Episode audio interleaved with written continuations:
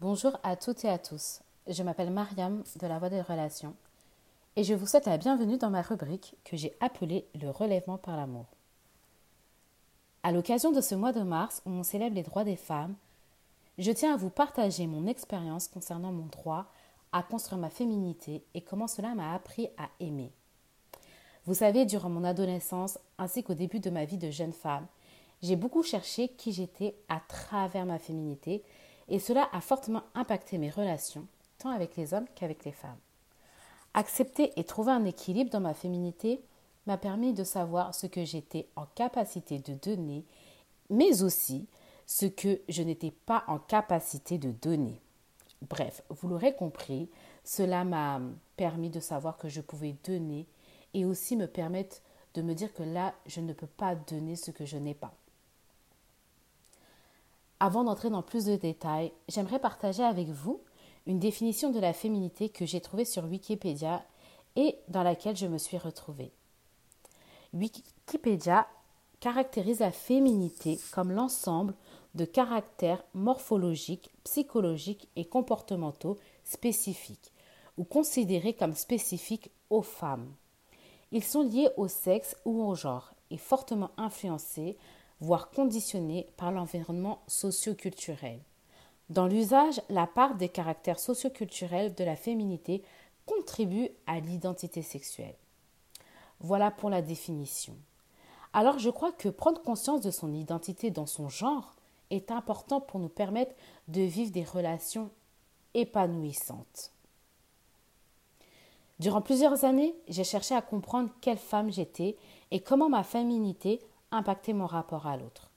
Je ne voulais surtout pas être la jeune femme que ma mère projetait, ni celle que mon père attendait de moi, ou bien même de ce que la société voulait que je sois en tant que jeune fille issue de banlieue parisienne.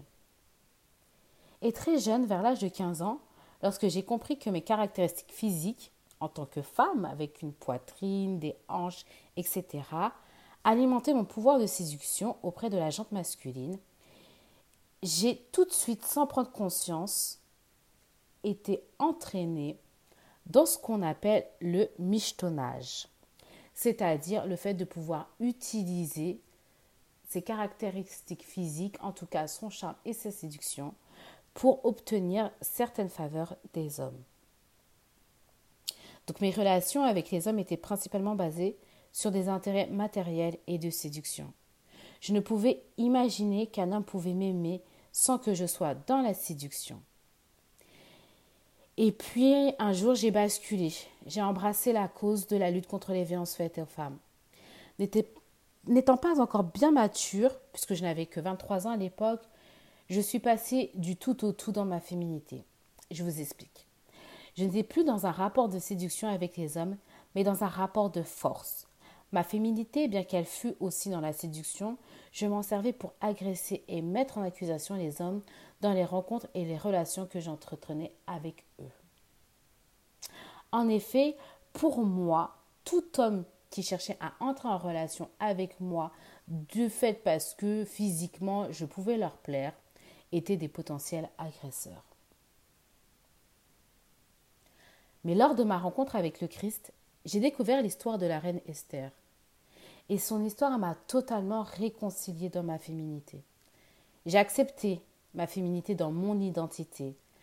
La femme que je suis, la femme féminine, la femme courageuse, la femme audacieuse. Et puis vous savez, mon kiff à moi, c'est de me maquiller, d'être belle, de bien m'habiller. Ma féminité m'a aidé à me donner de l'amour, à recevoir de l'amour et surtout à donner de l'amour sans attendre quelque chose en retour et notamment dans mes relations avec la jante masculine. Alors, je vous espère aussi de vous relever à travers l'amour qui nous donne de construire notre identité, quel que soit son genre. C'était Mariam de la Voix des Relations. Je vous souhaite une agréable journée et vous dis au prochain épisode pour continuer à parler de relèvement et d'amour. À bientôt!